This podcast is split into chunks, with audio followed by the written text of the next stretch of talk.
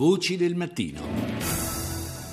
E cominciamo la nostra rassegna stampa occupandoci dei colloqui in corso sul nucleare iraniano. Il presidente Rouhani, il presidente appunto iraniano Rouhani, ha incontrato il presidente russo Vladimir Putin. با اینکه این روزها روزهایی است که مشغله های Sono giorni molto difficili e intensi per me, ha detto, ma non potevo rifiutare l'invito a Ufa, dove, lo ricordiamo, è in corso il vertice dei paesi BRICS. E poi ancora devo soprattutto ringraziare, ha aggiunto Rouhani, la Russia per gli sforzi finora compiuti nel corso di questi mesi di colloqui. In particolare, oltre al presidente Putin, ringrazio gli sforzi fatti dal ministro degli esteri, il signor Lavrov, in, sen- in questo senso. Quarto anniversario poi dell'indipendenza del Sud Sudan e intanto le Nazioni Unite lanciano una campagna per promuovere la conoscenza dei diritti umani tra le comunità del paese, tuttora alle prese con una guerra civile. John Zigbe, funzionario dell'ONU in missione proprio nel paese, spiega il senso uh, di questa missione. There has been a lot of misconceptions also about human rights, you know what human rights is all about. Some people have said Ci siamo trovati davanti ad una serie di fraintendimenti a proposito del rispetto dei diritti umani e di cosa siano i diritti umani in senso stretto. Alcuni li vedono come una frizione, in un certo senso per innestare le marce del progresso, d'accordo?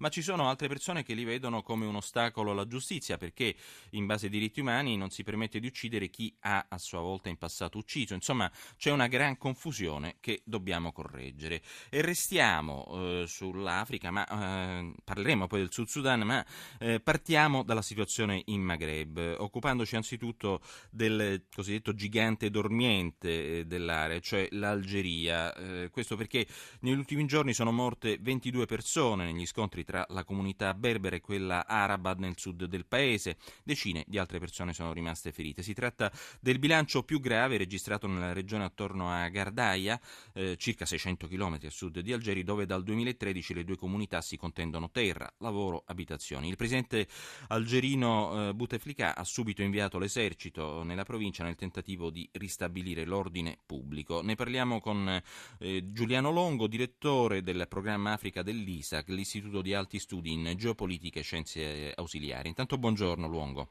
Buongiorno, buongiorno a tutti gli ascoltatori. Allora, questo conflitto interetnico berbero-arabo in Algeria potrebbe destabilizzare il paese alla lunga? Lo chiediamo soprattutto perché il presidente algerino Bouteflika ha subito inviato l'esercito nella provincia di Gardaia.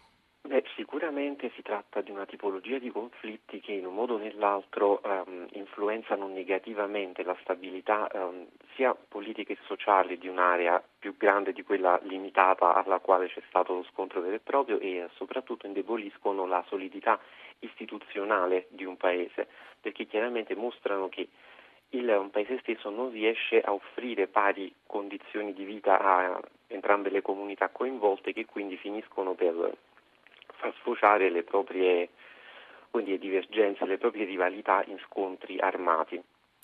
Non è la prima volta, peraltro, che si registrano scontri tra arabi e berberi. Sono... Esattamente, sì, se vogliamo solamente prendere ehm, i più recenti, appunto dal circa 2013, che queste, tra queste comunità c'è tensione. E soprattutto non è la prima volta che vengono inviate eh, militari o eh, forti presenze di forze di polizia nell'area per mantenerne il controllo. Se vogliamo però d'altra parte l'esercito ha sempre giocato un ruolo chiave nelle recenti vicende storiche algerine e forse anche per questo il paese non è stato minimamente toccato neanche dal fenomeno delle cosiddette primavere arabe. Esattamente, esattamente, c'è un certo tipo di presenze forti che eh, evitano un ulteriore tipo diciamo, di eh, come dire, eh, ribaltamento istituzionale diciamo, da questo punto di vista.